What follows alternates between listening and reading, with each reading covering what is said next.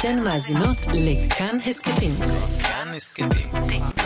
הפודקאסטים של תאגיד השידור הישראלי. היי, אתם על ההסכת שאין לומר את שמו. אני שיר ראובן, ואני דור סהרמן. ואנחנו קוראים את ספרי הארי פוטר מההתחלה ועד שהתאגיד יעצרו אותנו.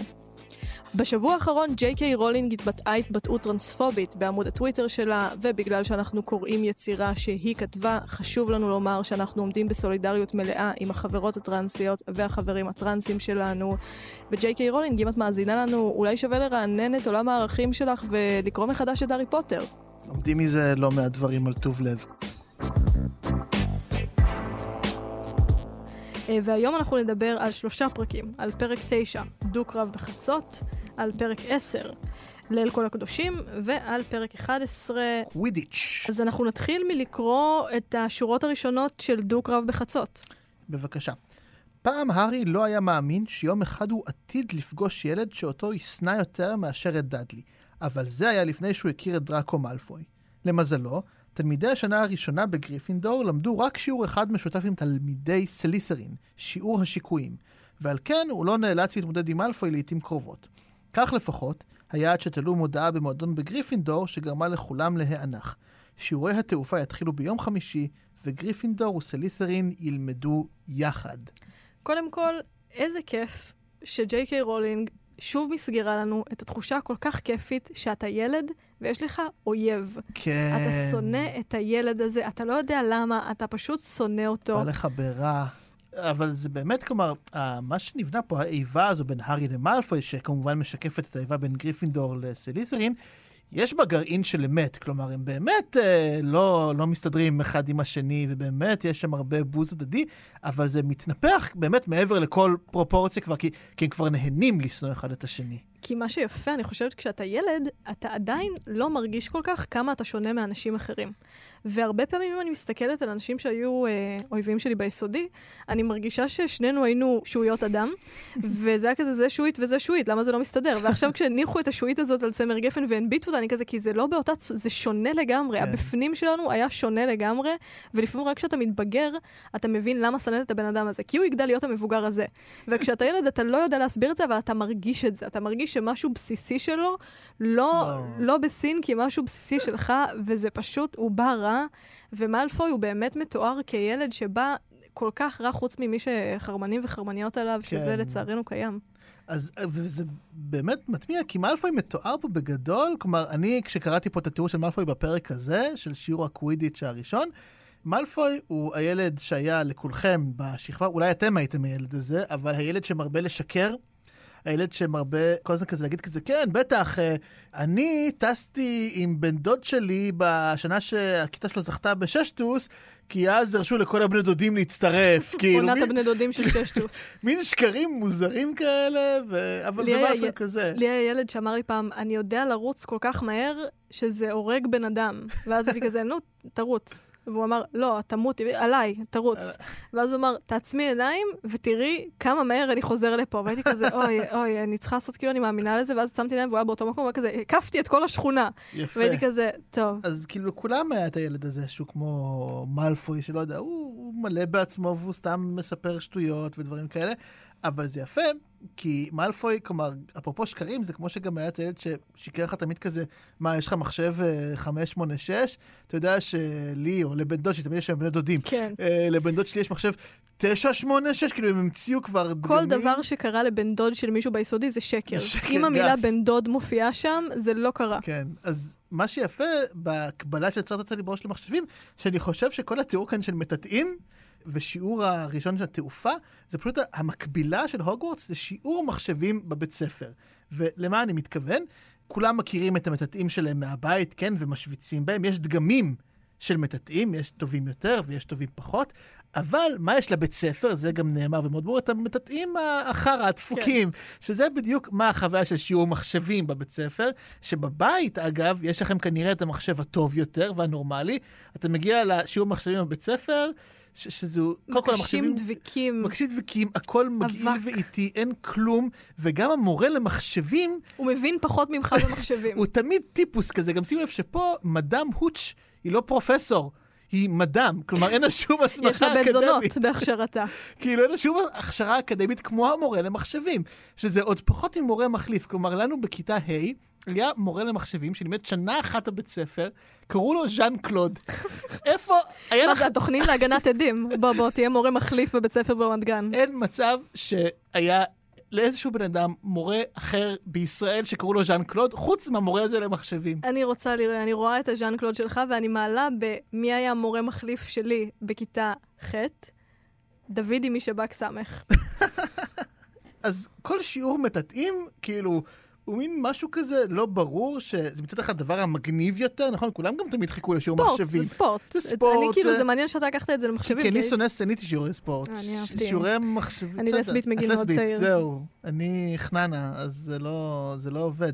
אבל שיעור מחשבים, למרות שלא עושה, בגלל שאתה לא עושה בו כלום, בגלל שזה השיעור הכי שכונה שמועבר על ידי מורים חסרי כל הסמכה, אתה עושה כיף. כאילו, וזה מה שהם עושים גם פה, הם עושים כיף. אה, דבר יפהפה שקורה בפרק הזה, זה שג'יי קיי רולינג עושה שימוש במיתוס המטאטאים. עכשיו, מה שיפה זה שאנחנו כילדים, אנחנו יודעים בגדול, לפני שקראנו את הארי פוטר, לפני שהארי פוטר נכנס לחיינו, שמכשפות נוסעות על מטאטא. וזה כאילו, וזה מאוד בתרבות הפופולרית. ומה שהיא עושה, היא משתמשת בדבר הזה, והיא אומרת לך, לא רק שמכשפות ומכשפים אה, נוסעים על מטאטא, יש דגמים של מטאטאים, יש ספורט שמבוסס על מטאטאים, זה עולם שלם, ככה הם מתניידים ממקום למקום, זה האופניים שלהם, או הסוסים שלהם, או whatever, אני לא יודעת אה, כן. לאן המטאפורה הזאת הולכת, אבל היא ממש נכנסת לזה אה, ולפרטי פרטים. ואני חושבת שזה יפה, בגלל שהיא גורמת לך, הקורא, לחשוב ש... עולם הקסמים מאוד נוכח פה, זה עוד יותר מחזק את ההרגשה שזה עולם כן. מקביל. ושמדי פעם אנחנו מקבלים ריקושטים מהעולם הזה, שאנחנו בונים סביב המיתוס. הרי מתי נולד מיתוס המכשפה נוסעת על מטאטא? אנחנו לא יודעים. מתי שלפני 100 שנה מישהו ראה עדר של מכשפות וזה את נהיה שמועה? אגיד לך? אה, אני אשמח. אני אגיד לך. שכחתי כי, שאתה... כי אני זה, ושאלתי את חברתי ההיסטוריונית רוני הירש, שעשיתי שיעורי בית, שהיא גם איתי בהיסטוריה גדולה בקטנה, והיא התעסקה בכל הנושא הזה של uh, מכשפות. Uh, והיא הסבירה לי, מבעוד מועד, שמיתוס המכשפה, שמגיע בעת החדשה המוקדמת, מגיע מזה שאכן שפטו נשים וטענו שהן מכשפות. כי הן אה, מנקות? זה היה... לא, העניין היה כזה, כלומר, האשימו אותך בכישוף, והרבה פעמים היה עדיף לך להודות, כי אחרת יחקרו אותך בעינויים. אז את כאילו הודית בשקרים, כי פשוט כדי שיוציאו אותך וישחררו אותך. והרבה פעמים שאלו אותה, איך הגעתי ממקום למקום בלי שאף אחד לא ראה אותך? ואנשים השתמשו בדברים שהיו בסביבתן הקרובה. כלומר, מטאטא. זה מה שיש לך בבית הגרוע שלך בגרמניה של 1612. וואו. Uh, עכשיו, ולכן המהלך פה הוא הרבה יותר יפה, כי היא לוקחת את מיתוס המכשפה על המטאטא, שזה מיתוס של, של אישה רעה, אוקיי? ו- וזה משהו שהיה מאוד מאוד אנטי-נשי, כל העניין הזה של נשים כמכשפות. לא צריך להגיד את זה בכלל, והיא מפרקת אותו פה. Mm-hmm. זה מה שאני מאוד אוהב במהלך הזה, כלומר, לקחת את המיתוס, הלא יודע, המיזוגני הזה, והופך אותו לדבר הכי יומיומי בעולם הקוסמים. כאילו, זה בכלל... הכי cool. זה בכלל לא שאלה אפילו של טוב ורע, כי גם הקוסמים הרעים משתמשים במטאטאים וגם הטובים, כאילו, זה ניטרלי לגמרי, זה כאילו, זה, זה לא יודע, זה אוטו. זה, זה, אוטו זה לא משהו שמאפיין טובים או רעים. טובים או רעים, זה, זה אוטו, זה מה שיש, כאילו. וזאת לא הפעם הראשונה שהיא עושה את זה, אני חושבת שבנוסף למטאטאים, וזה שוב מעניין לראות באמת אה, איזה נקודות מאיך שקוסמים וקסמים נתפסים בתרבות שלנו היא בחרה להשתמש בהן, אבל זה לא רק מטאטאים, זה גם קללת המוות, אבדה קדברה, שהיא מאוד מאוד דומה לאברה קדברה, לפחות בעברית באיך שזה נכתב, וגם באנגלית. ואני חושבת שזה שימוש מאוד מאוד מעניין, כי זה גורם לך שוב להרגיש שעולם הקסמים קיים, ובדברים המשמעותיים שלו, קללת מוות, שסביר להניח שישתמשו בה נגד כן. כן. מוגלגים, בוודאי בתקופות אפלות יותר, או מטאטאים, שסביר להניח שראית, זה השתרש כשמועה, שהפכה להיות כאילו, כן, אין באמת קוסמים ומכשפות, אבל uh, אם יש, הם אומרים הוקוס פוקוס ואבדה קדברה, כאילו כאלה, והם נוסעים על מטאטא. Uh, וזה שוב, לעגן שוב את כמה שהעולם הזה אמיתי ומקביל. כי היא עושה את השימוש הזה, והיא גם ממציאה עולם, אבל היא כל הזמן נותנת לך נקודות של, הנה, אתה זוכר כן. שאמרו שקוסמים עושים את זה? אז יש גם דגמים של מטאטא, שתהיה כן. בעניינים. יפה. עכשיו, צריך להגיד, כן, נגיע עכשיו רגע לדמויות ולהארי, כלומר, להארי סוף סוף יש כישרון טבעי במשהו, כן, בעולם הקסמים, שזה משהו מאוד יפה. עד עכשיו הוא היה תלמיד, אה, הוא אומנם לא היה הכי גרוע, לשמחתו, כן, זה כבר נאמר בפרקים הקודמים, שהוא גילה שכאילו גם אם אתה בא מבית עם קוסמים, אתה לא בהכרח איזה גאון דור. כן, וגם שכולם התחילו מאותה נקודה. בדיוק. מה שמעלה את השאלה, האם ישנם, לא יודע, בתי ספר קודמים לקוסמים. פריסקול. ילדים שלא יודע, מלמדים אותך משהו, כי מה אתה עושה עד גיל 11? משתעמם, נראה לי, זה ממש... האמת מעפן. שזאת נקודה נורא נורא יפה, בגלל שהרבה פעמים כשאתה ילד, אני חושבת שבדידות של ילדים זה דבר שכולם מכירים. כולם כשהם היו ילדים הם באיזושהי נקודה הרגישו בודדים. אה, יכול להיות שאני מדברת גם מהחוויה שלי, כי אני אישית הייתי לסבית ולא הבנתי למה אני לא דומה, למה אני כזה, אה, אז הייתי רואה, כאילו, בנות היו מתחרמנות על בנים, והייתי כזה... משננת את מה שהם אמרו עליהם, נגיד מישהי הייתה אמרה על מישהו, כן, כאילו יש לו כתפיים ממש יפות, ואז הייתי כזה, זה- כתפיים יפות, תרשמי לך בראש, פעם הבאה שאת בשיחה לא איתה, את אומרת, יש לו כתפיים ממש יפות, תזכרי את זה. אה, ואני חושבת שכאילו, הבדידות הספציפית של ילדים שמתוארת כאן, היא, יש סוג של גאולה. כי תחשוב שבגיל 11, תחושת הניכור והאי שייכות שלך מהעולם, שבאמת אני חושבת שזו תחושה בסיסית. לי יש כאילו תירוץ לתחושה כן. הזאת, כי אומרת, הייתי לסבית ולא ידעתי. אבל הרבה כל ילדים הילדים מרגישים את זה, כן. כמעט אף ילד לא שייך, לא מרגיש במקומו, ותחשוב שבגיל 11 אומרים לך, כל הרגשות האלה לגיטימיים, הכל טוב, זה בגלל שאתה שייך לפה. לפה. וזה שהארי מגלה כישרון טבעי בקווידיץ', נראה לי שזאת גם הפעם, כאילו, זה, זה הניצחון, זה הגביע של לא רק שאתה שייך לפה, אתה גם ממש טוב במשהו בלי שעשית שום דבר כדי להיות טוב, או פשוט כן. יש לך את זה, זה פשוט, פשוט- בתוכך. זה מתואר גם מאוד יפה בספר, שלמה הארי טוב בקווידיץ', כי הוא רוצה להיות טוב בקווידיץ', זה מדהים. כלומר, הוא פשוט, בעוד שנגיד הרמיוני או נביל מאוד חוששים, אה, הרמיוני אגב מתמודדת כאן לראשונה עם משהו שהיא לא טובה בו, כי תעופה זה לא משהו. שזה גם שבירה יפה של נכון. מיתוס המכשפה, שדווקא הבת כזה, אפשר גם להגיד, אוי, הבת לא טובה בלנהוג, בספורט, כאילו, כן, כן.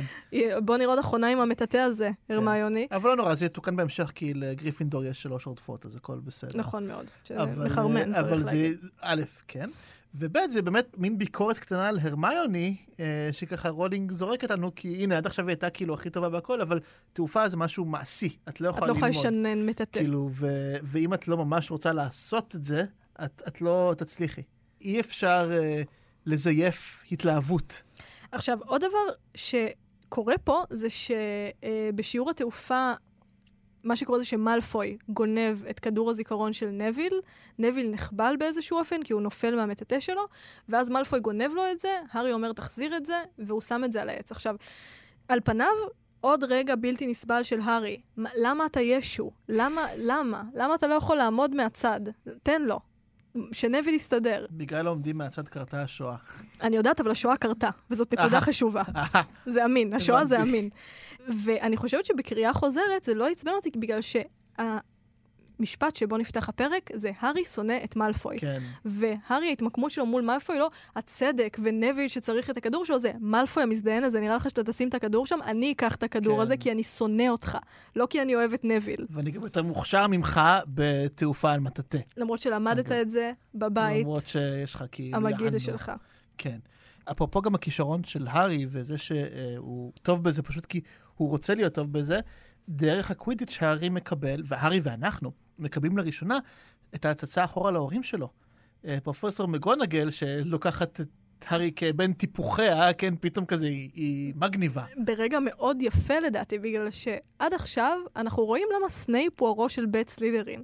ופתאום מקגונגל עושה משהו שהוא מאוד לא מובן מאליו, היא רואה את הארי מסכן את עצמו בטירוף. עובר על החוק. עובר על החוק, היא לוקחת אותו, והארי רק חושב, shit, הלך עליי, shit, הלך עליי, ומה שהיא עושה זה היא באה לראש נבחרת הקווידיץ' והיא אומרת לו, מצאתי לך מחפש. כן. זאת אומרת, אנחנו רואים שגם היא, למרות כל הדבר, היא גריפינדור, והיא אומרת לו, ושוב גם נחשף צד ילדותי שלה, כן. שזה גם דבר שמאוד מאפיין את גריפינדור, כי בסופו של דבר אופטימיות, תקווה, אומץ, אומץ. שהוא נגזרת של הדברים האלה, זה מאוד ילדותי. נכון. והיא אומרת לו, מצאתי לך מחפש, וזה נורא נורא יפה לראות אותה מיישמת את זה, וגם יפה לראות שהיא אומרת, סנייפ מנצח אותנו כל שנה, אני שונאת אותו.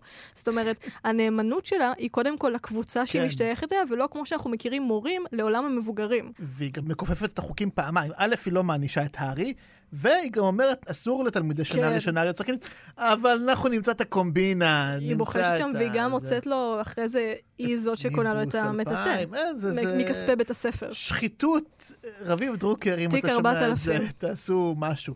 אבל מה שרציתי להגיד מלכתחילה, זה שמה שיפה פה באמת זה הצצה שמגונגל אומרת לו, כזה, בסוף כזה בקריצה וחיוך, פעם ראשונה, שהיא אומרת להארי, אבא שלך היה גאה בך, כי גם הוא היה שחקן קווידיץ' מוכשר. ומתחילה פה התמה שתחזור הרבה בסדרה, על היחס בין הארי לג'יימס, בין אבא שלו. אה, שמתואר, אבל לא, עדיין לא כתבו לנו שהוא לא נראה כתבו, כמוהו. ועדיין, אבל הם תמיד אומרים, כן, אתה נראה אה, כמו אבא שלך, ויש לך את העיניים שלי. שזה מה שאגב, סבתא שלי תמיד אומרת עכשיו לאשתי אלכס על הבן שלנו. היא אומרת כזה, אה, רום ממש דומה לדור, אבל העיניים, בעיניים יש לו את העיניים שלך ושל אבא שלך. לא, דור, עכשיו מישהו יבוא להרוג אתכם כשהוא יהיה בן שנה. יש עד ה-20 בספטמבר. אוקיי. בכל מקרה, אבל זה רגע יפה. אגב, רולינג לא כותבת פה איך הארי הרגיש בעקבות זה, זה, זה שזה יפה. כלומר, אבל אפשר לחשוב את ה... אנחנו יודעים כמה הארי כמה ורוצה את הקשר שמעולם לא היה לו עם ההורים שלו. אה, והוא מקבל פה לראשונה ממש חיבור אמיתי. הנה משהו שבו אה, הייתי דומה לאבא שלי, משהו טוב. וזה ילך וילווה אותנו זאת לאורך התמה הסדרה. האהובה עליי. כאילו, הארי מול דמות אב, כן. שזה לדעתי מגיע לשיא שלו בספר השלישי, באסיר מאזקבאן.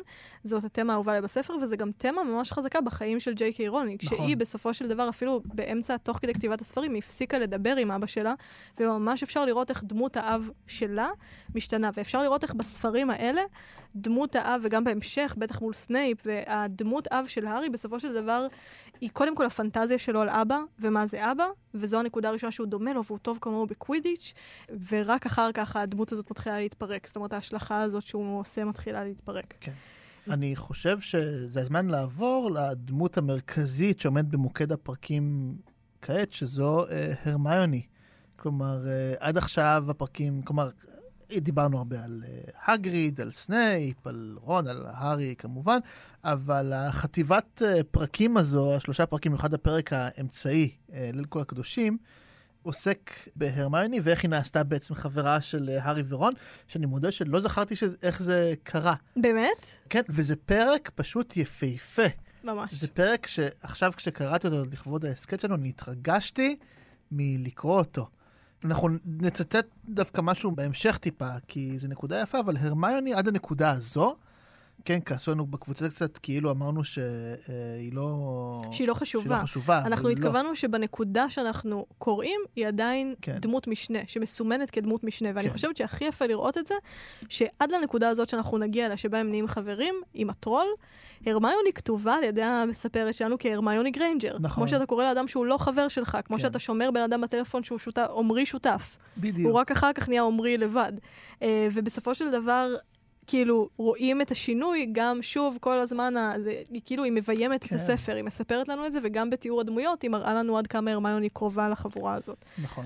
בעצם כאילו, הופכת אותה לחבורה. בעצם עד הרגע עם הטרול, זה סוג של מערכת יחסים שהולכת ומידרדרת בין uh, הרמיוני, כלומר, הארי ורון כבר נהיים ישר חברים נורא טובים, והם כזה גם באותו ראש של uh, לא שמים על חוקים, ואוהבים להיכנס כזה להרפתקאות ולהסתבך וכל מיני כאלה. והרמיוני, כן, היא נציגת הממסד קודם כל. הדבר שהכי חשוב לה זה שהמורים יהיו מרוצים ממנה. לציית אך ורק לחוקים, היא נוקשה, היא, היא מזכירה לי... אה, היא צהובה.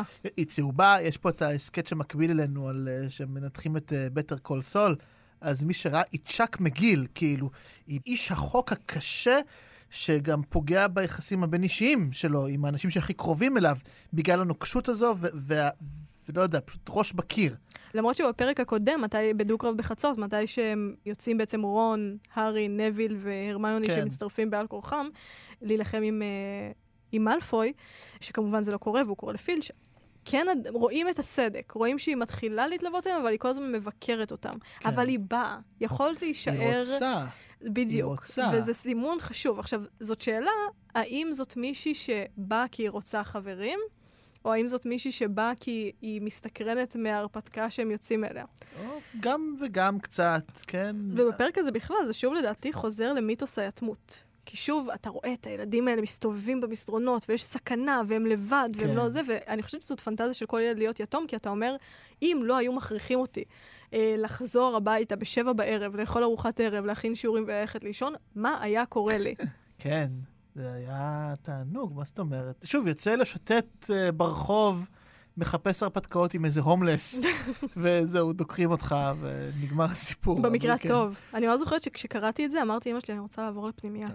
אבל מה שיפה, פשוט מקסים בקטע פה על הרמיוני, זה שבאמת רון מעליב אותה, אחרי שהיא מפגינה כישרון נרחב בשיעור לחשים, ואז היא מתבצרת בשירותי הבנות ובוכה, ואז מגיע טרול, אה, והארי ורון באמת באקט של גבורה וכנראה גם אשמה אה, יוצאים אה, להציל אותה.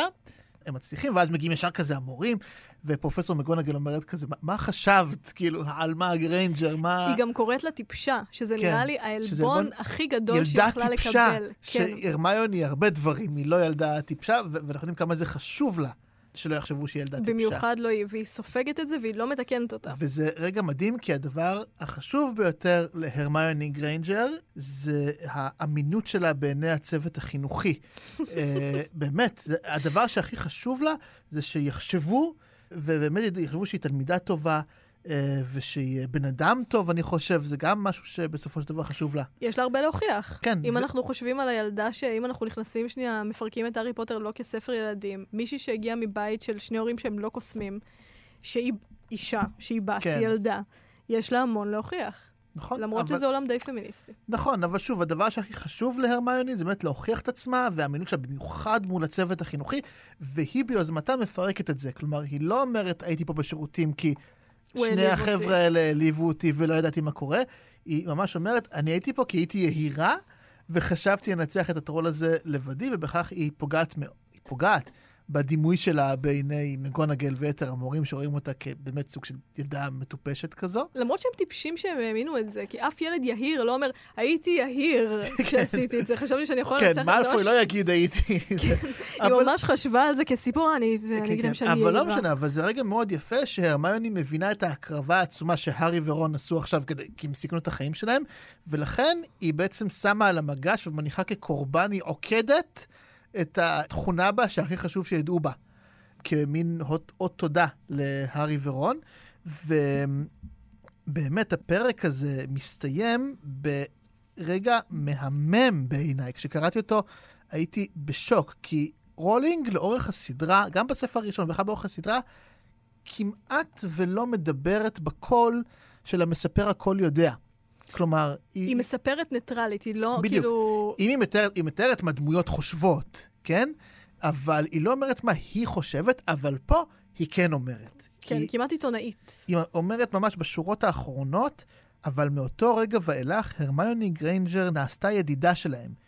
יש דברים שאי אפשר לעבור אותם יחד בלי לצאת חברים, ולהפיל טרול הרים שגובהו ארבעה מטרים זה אחד מהם. ומאותה נקודה באמת להרמיוני קוראים הרמיוני, נכון, ולהרמיוני ו- גריינג'ר. אה, אוקיי, הגענו לפרק קווידיץ'. קווידיץ', קווידיץ', כן, שכמו שאמרתי בפרק הקודם, ספורט, אה, כאילו, קווידיץ' הוא ספורט, אני לא יודע מה אני חושב עליו. היא עושה כאן לדעתי דבר נורא נורא יפה, במיוחד בקטע שבו ווד מלמד את הארי איך משחקים קווידיץ'. והוא אומר לו, צריך לקלוע את הכדור אה, לסל שנראה כמו הזה מהבועות אה, סבון, ואז הארי אומר לו, אה, כמו כדורסל, והוא שואל, מה זה כדורסל? נכון. אני מרגישה שמה שרולינג בעצם אומרת לי פה זה, כל ספורט זה מפגר. כן. כל ספורט, מה זה כדורסל? את צריכה לשים את הכדור ב... בחרא הזה, כן. כאילו, מה זה כדור... כל ספורט הוא מפגר, פה פשוט הבאתי לך ספורט אחר עם מטאטאים, אבל הוא אקראי בדיוק כן. כמו כל ספורט. מה זה גולף? מה זה, מה זה טניס? כן. מה זה השטויות האלה? מה זה רוגבי? כאילו מה זה רוגבי? אני אף נראה פעם לי לא שזה בטוח, זה זה עם הפוט... הסוסים. לא, קריקט זה הזה עם הסוסים, אה. רוגבי זה כמו הפוטבול של האוסטרלים או משהו כזה. עכשיו, דבר יפה שקורה בפרק הזה, ובאופן כללי בפרקים שאנחנו מתעסקים בהם בפרק הזה של הפודקאסט, זה שתיאוריית אה, הארי הוא ישו, שמפנה את הלחי השנייה, כן. היא לא תקפה, ובמיוחד למלפוי, כי הארי מתאכזר למלפוי והוא לוחץ לו על כל נקודות התורפה. הוא אומר, התקבלתי לנבחרת הקווידיץ', קנו לי את המטאטא הכי כן. טוב, וזה גם קצת בזכותך, מאלפוי, כן. כי אם לא היית לוקח את כדור הזיכרון שלו, זה לא היה קורה. זאת אומרת, הוא כן מניאק, ואני חושבת שאם היינו קוראים ספר שמאלפוי כתב על סלידרין, הארי היה יוצא ילד מזעזע. הוא רק היה כזה, למה הוא כזה רע? למה הוא כזה שחצן ואפס? לא, אבל הוא שחצן ואפס כי זה מגיע גם למאלפוי בחזרה. שוב, אני מזכיר לך שדיברנו על זה שהארי הוא לא נקמן, כן? אבל אני זה חושבת לא שזה... נקמה, זה זה... נקמה. זה נקמה? להגיד לו, זה קרה בזכותך, זה נקמה. וחשוב להגיד גם משהו, שבריב הוא קשר. ו- כן. וברגע שהארי רב עם מאלפוי, אמנם זה, זה קשר שלילי, אבל הוא מעוניין בקשר הזה. כן. ואני חושבת שהוא מעוניין בקשר הזה בגלל שזה מאשרר לו, וזה חוזר לפרקים הקודמים שדיברנו עליהם, זה מאשרר לו את הזהות שלו. ברור, אני לא זה הדבר נכון. הזה, ואני כל הזמן יוצא נגד זה, ואני כל הזמן בריב איתו, כי כשאני נגדו, אני יודע מה לכן אני. אני חושב שזה יותר מנקמה. זה יותר, כלומר, מה, מה הכיף בלשנוא מישהו? זה להגיד, אני לא הוא. אני טוב יותר. אגב, אני יכול להגיד באופן אישי, ואני חושב שזה נכון גם להארי ומאלפוי, אפרופו האופל שיש בהארי קצת, אנחנו הרבה פעמים שונאים לא את מי ששונה מאיתנו ב-180 מעלות. בדרך כלל מישהו שהוא 180 מעלות מאיתנו, הוא או יעניין אותנו מאוד, או ישעמם אותנו, אבל זה לבלים אחרים. אנחנו שונאים מישהו שיש פה חלקים שגם מזכירים קצת אותנו, ולפחות ככה אני, וזה מטריד, וזה גם רק מגביר את השנאה, כי אתה רוצה כאילו להתרחק ממנו ולהגיד, אני לא כמוהו. בגלל זה אני חושבת, אנחנו מתעסקים בו בספרים שקראנו כנערים, ואני חושבת שהחוויה הכי מערערת לך כנער, זה לגלות שמישהו שאתה שונא אוהב להקה שאתה אוהב. זה כן, מרסק, כן. אתה לא יודע מה לעשות עם עצמך. נורא. ובקשר לחוויה שתיארת, זאת חוויה שפרויד קרא לה על-ביתי. זאת אומרת, משהו שהוא אה, מוכר, אל תדע, למה אתה צוחק כל פעם? אני צריכה כל פעם שאתה אומר תלמוד מעכשיו. לא, כי תלמוד, איזה מדע. בקיצור, מה שפרויד אמר על העל-ביתי זה שזו באמת החוויה הזאת של הניכור בתוך הדבר שאמור להיות לך מוכר.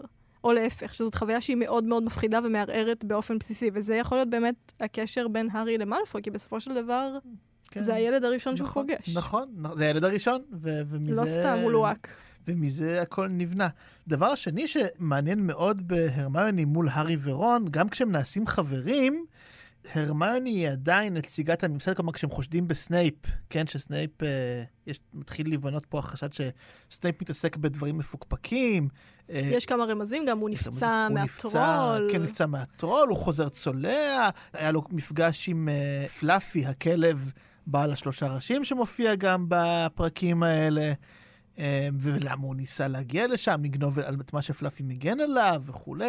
אז נבנה החשד הזה כלפי סנייפ.